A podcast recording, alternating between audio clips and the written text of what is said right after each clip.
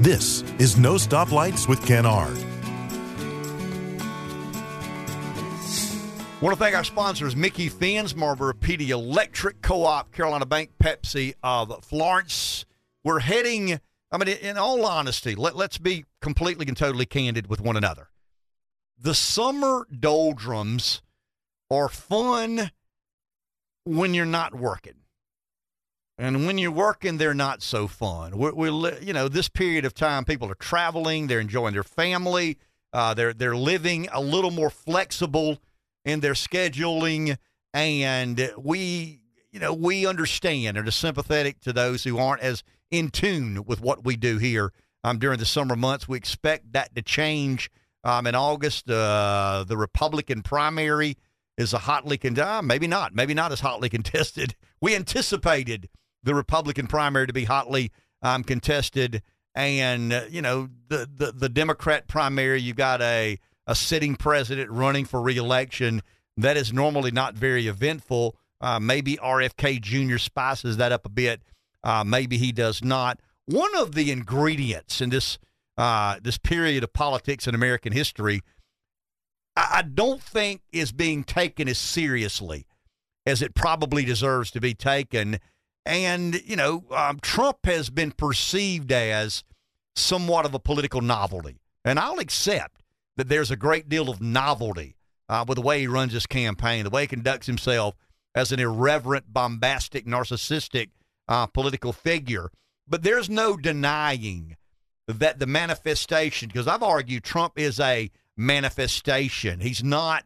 Um, he's not the leading indicator, but rather the result of things the the American political class didn't pay um, close attention to. I made a list. I want to find this list uh, real quick to make sure I don't misquote. Um, this is kind of back a napkin because I think at some point in time historians will be asked to. I mean, as much as they don't want to, because historians by nature, academics, academics like to be very serious people, and it's easy to say this Trump phenomenon is not serious. to, to me, it's of the utmost seriousness because it involves so many socioeconomic factors that aren't ideological. I mean, they aren't conservative, liberal in nature. CEO pay, income inequality, NAFTA, TARP, corporate capitalism, uh, bailouts. I'm sure I could do a better job of elaborating, but that's kind of back a napkin. And and when we're talking about you know this president in a historical context, it, it's easy to say, well, you know, Jefferson was this, or or you know, um, Adams was that, or Lincoln was this, or Reagan was that, or Obama. You know, the, these these um very consequential political figures, and we've tried our best. Not not me personally, but you know, um, those of us who comment on American politics in a serious fashion have tried our best to dismiss this as kind of a fit and rage. It's a hissy fit. I mean, the American public got pissed off, and you know they'll they'll get back in order. That they'll get back calmed down here in a second. And I think there's so many things to to to to look at when evaluating how in the world the Republican primary voter and then the American people in 16. And let's not forget, guys. I mean, Trump's one and one in presidential elections, but he's gotten more votes than any Republican ever has. 75 million votes. I mean, we can argue how many Biden got. I'm not saying he got them legitimately or not. Um, I'll let others make that determination. But we know that Trump got 75 million votes. No Republican has ever gotten uh, that that amount of votes.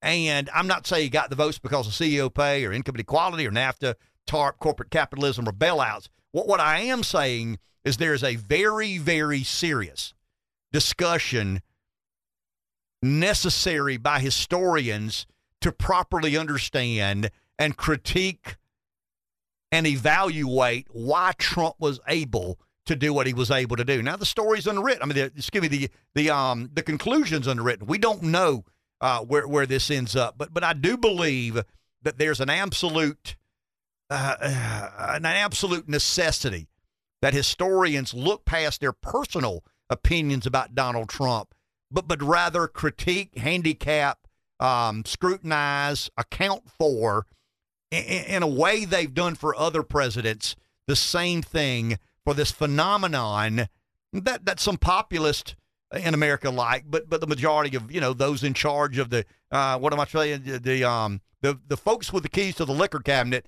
don't much like sharing the keys um to the liquor cabinet, and that's kind of a um I mean that that would be a punditry, uh, a pundit's way of explaining this.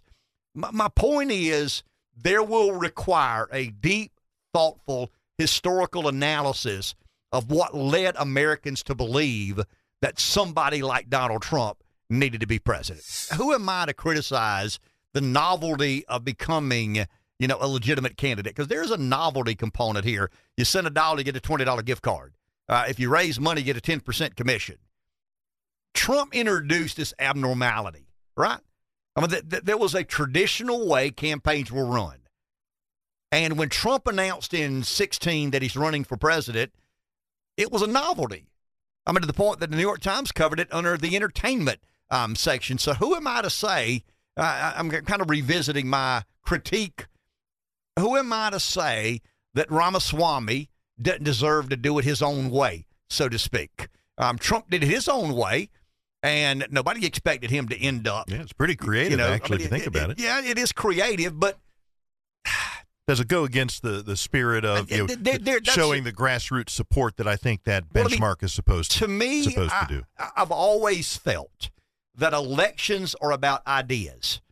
Can I articulate my idea and vision in a way that gains enthusiasm of the folks that I need to take time out of their day, go vote, or write a check?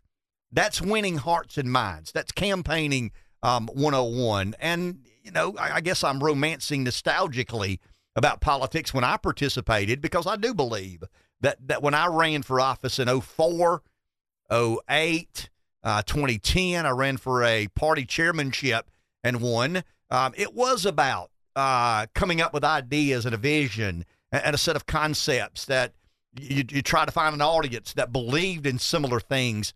And, you know, you, you kind of went on the hustings and you, you told your story and you, you, you expressed what you believed in and you hope to find a following out there. You hope to find a few amongst that following that could write a check. And I guess the internet has changed that. Um, you know, 24 7 news cycles have, have changed a lot of that. But I think Trump, probably as much as anything, broke the mold for how we traditionally campaign. Uh, it is somewhat of an entertainment business now. And I think there's an entertainment component here that can't be completely dismissed. I don't think it's good for voters to choose the most entertaining guy as their, you know, leader. I think it's the guy with the best ideas and who you think can incorporate those good ideas into the government. But um, but but things change. Nothing's static. I think politics is a bit like that. We were touching on uh, in the last break uh, with Dr. Bold about some of the um, some of the things that led to Trump. I think that is going to be such. I don't know that academia will have much interest in pursuing that, but it's going to be historically significant. I mean, history at some point in time will force us to to to to retrospectively look back and say, okay, what led to Cheeto Jesus? I mean, what led to this crazy guy? You know, what led to you know one of our major political parties believing this was uh, better than all the rest that were there, and may do it again. I mean, Rev talked about you know you win in sixteen, you lose in twenty, and you win again in twenty four, and there's a chance that happens. I mean, there's not. I mean, that's not unfounded. That's not out of the realm of possibility at all. Do the math. I mean, Trump was at 232. He wins Georgia's at 248. I mean, that, there's a, uh, you know, Georgia, excuse me, um, Florida and Ohio are red today. So whoever the Republican nominee is has a very legitimate chance to become president, despite some of the mainstream media narrative. I mean, it's not at all unlikely that Trump wins. I mean, I think his chances are what? Look at the RCP average today. I mean, there's a uh, Trump's uh, Biden's at 34 percent. Trump's at 28 percent. So, of all the people in the world, he's the second most likely to be elected president. And I mean, put Trump and Biden on the playing field simultaneously. Trump's got a, a not just a puncher's chance. He's got much better than a than a puncher's chance. But but I, I do believe there has to be some intellectual curiosity about what led to Donald Trump. We had a big kind of a, a, a, a somewhat of a disagreement about Jefferson and slavery. Josh sent me a video um, that that explains why historically we're not telling as accurately as we probably should the story of Jefferson and his relationship with slavery. We know there's a confounding relationship there, but there's no question about it. But but the mainstream narrative is kind of a soundbite. It's a bumper sticker, and it's much more complex than that. Well, I think when you hear "Make America Great Again," it, it what led us there. I mean, I wrote some things down during the break. I mean, this is back of napkin. Um, you know, CEO pay, income inequality, NAFTA, uh, TARP, corporate capitalism, bank bailouts. I believe the day the federal government decided to bail Wall Street out. Now, now once again, I think there's a fair, uh, you know, hour long radio segment to be done or podcast to be done about whether or whether or not the bank should have been bailed out. You know, the financial system was at the precipice of implosion. I mean, I, I get that. I mean, I understand. I think there's a very legitimate debate about what the government had on its plate and what it had to consider and and not consider but but to believe that that didn't lead to some resentment toward uh, the haves. And you know, I, I, just think when you when you look at Trump, I mean, to me, he's a manifestation. And I, and I've said it before, and I'll say it again. As long as the donor class and the voters are somewhat in the same camp, it's tolerable. You'll get a George W. Bush, you'll get a John McCain, you'll get a Mitt Romney. I mean, the nominee of the party will will kind of go along and get along. Uh, you you know that the donors are at the front of the line, but you believe you're in the line. I mean, there's a, there there's a uh, kind of a commonality there.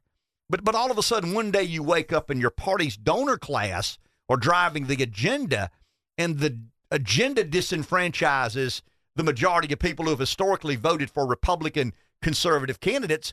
That relationship gets totally asymmetrical and and some sort of bottom or bottom up oriented revolution begins to take place. And and I'm not saying it's all about CEO pay.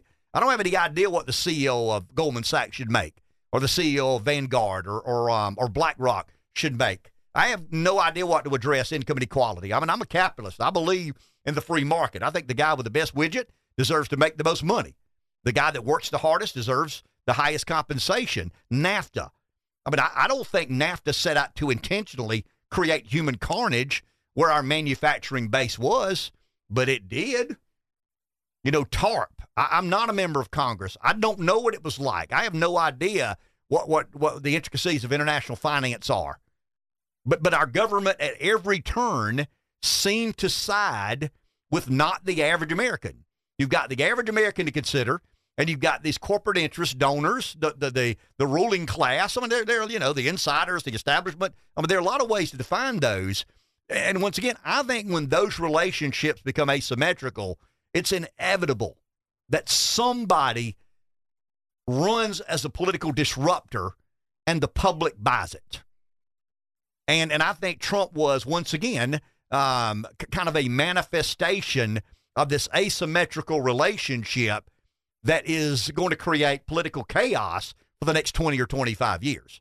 I mean, I, I sincerely believe that this is the beginning of political chaos. Um, I, I guess the most unusual part of this, Rev, is the issues that Trump ran on and the reaction his voters had were more more liberal than conservative in nature. I mean, you know, um, I, I, use the expression a lot, probably too redundantly, you know, the Republican Party was the least likely to be counterculturalist. I mean, that, that, you know, do you believe when, when you look at the Republican base, do you see Woodstock, Bob Dylan, and Jimi Hendrix, or do you see that with the Democrat base? And, and I think that's the, I mean, it's a, such a, an interesting and curious point of the Trump phenomenon that if Woodstock were held today, we'd have more Trump voters there than anybody. I mean, Bernie Sanders voters would be there, RFK voters would be there, but Hillary Clinton voters wouldn't. I mean, they're coastal elites. By and large, Joe Biden's wouldn't voters wouldn't be there. I mean, I understand you vote by default. You got a binary choice. There's a Republican and a Democrat. You don't like the the Republican conservative orthodoxies, but Trump's not a conservative. I mean, Trump's not ideologically motivated or driven. I mean, I think he's a deregulator. I think he's a pro business business guy. I mean, you would expect that somebody in the private sector made a lot of money, um, you know, building hotels and golf courses and, you know, wins and losses. I mean, you would expect that guy to not be very sympathetic about regulation, you know, or, or some sort of government oversight. I mean, you would expect him to say, nah, let's let the, the economy kind of take care of itself. But there's so much more to this. And, and I think when you look at Jefferson, historians are naturally inclined to, to, to be curious about, you know, because he was an intellect. I mean, he was a, he was a political theorist. Trump's not an intellect. Trump's not a political theorist, but there is more intellectual understanding of what is happening, or, or a lack of intellectual understanding, a lack of historically curious, historically being curious about why, what what got us here. I mean, why did one political party say yeah to that guy? When, when all he said was drain the swamp, the game is rigged, make America great again. I mean, it was all about sound bites. It was all about bumper stickers. I mean, he put it on a baseball cap. I mean, give give the guy credit. He knew that people could relate to make America great again. Now that means different things to different people at different times. And, and once again, I'm I'm just this is back a napkin. I mean, I don't have any idea how much CEO pay contributed to, to, to Trump's rise. I have no idea what income inequality, NAFTA, TARP, corporate capitalism, bailouts. But I'm not a historian. I think at some point in time, serious historians need to consider the consequence of Trump getting elected while while the most prestigious newspaper in America said it was a novelty and covered him as an entertainment article. I mean, that's how out of touch those who decide things normally, and I'm talking about normally, because, you know, historically they've whipped the conservative base in line. Know, John McCain's turn, Mitt Romney's turn, George W. Bush's turn. And, and the Republican primary voter said, I don't give a damn whose turn it is. I mean, I'm voting for this guy because I think he leads to disruption. And I think the world that I live in needs to be disrupted. Um, I've been out of favor, and my life has been somewhat out of favor with the body politic. You know, maybe this guy's a savior, maybe he's not but he ain't like the rest of them. Want to thank our sponsors. Carolina Bank serves communities throughout northeastern South Carolina, offering a wide range of services to meet every personal or business need from straightforward accounts to complex finances. They're prepared to help you reach your financial goals. Carolina Bank, banking on tradition since 1936. Member FDIC. Pepsi of Florence represent the entire product line of PepsiCo, one of the world's leading food and beverage companies. Pepsi of Florence also serve brands from other great companies such as Dr. Pepper, Canada Dry, Lipton Tea, Gatorade, and various regional brands. Micky Finn's largest South Carolina liquor wholesaler, serving every county in the state, largest bourbon selection statewide. They ship wines to 43 states, opening soon a new beverage warehouse across from Buc-ee's on I 95 in Florence. They support USC athletics, including Williams Brice and Colonial Life arena. Marlboro PD Electric Co op. If you're in big business and looking for an industrial park in the South to build your new plant, consider Marlboro PD Electric Co op's new PD Commerce Center, an industrial park located at the I 95 exit in Florence, South Carolina.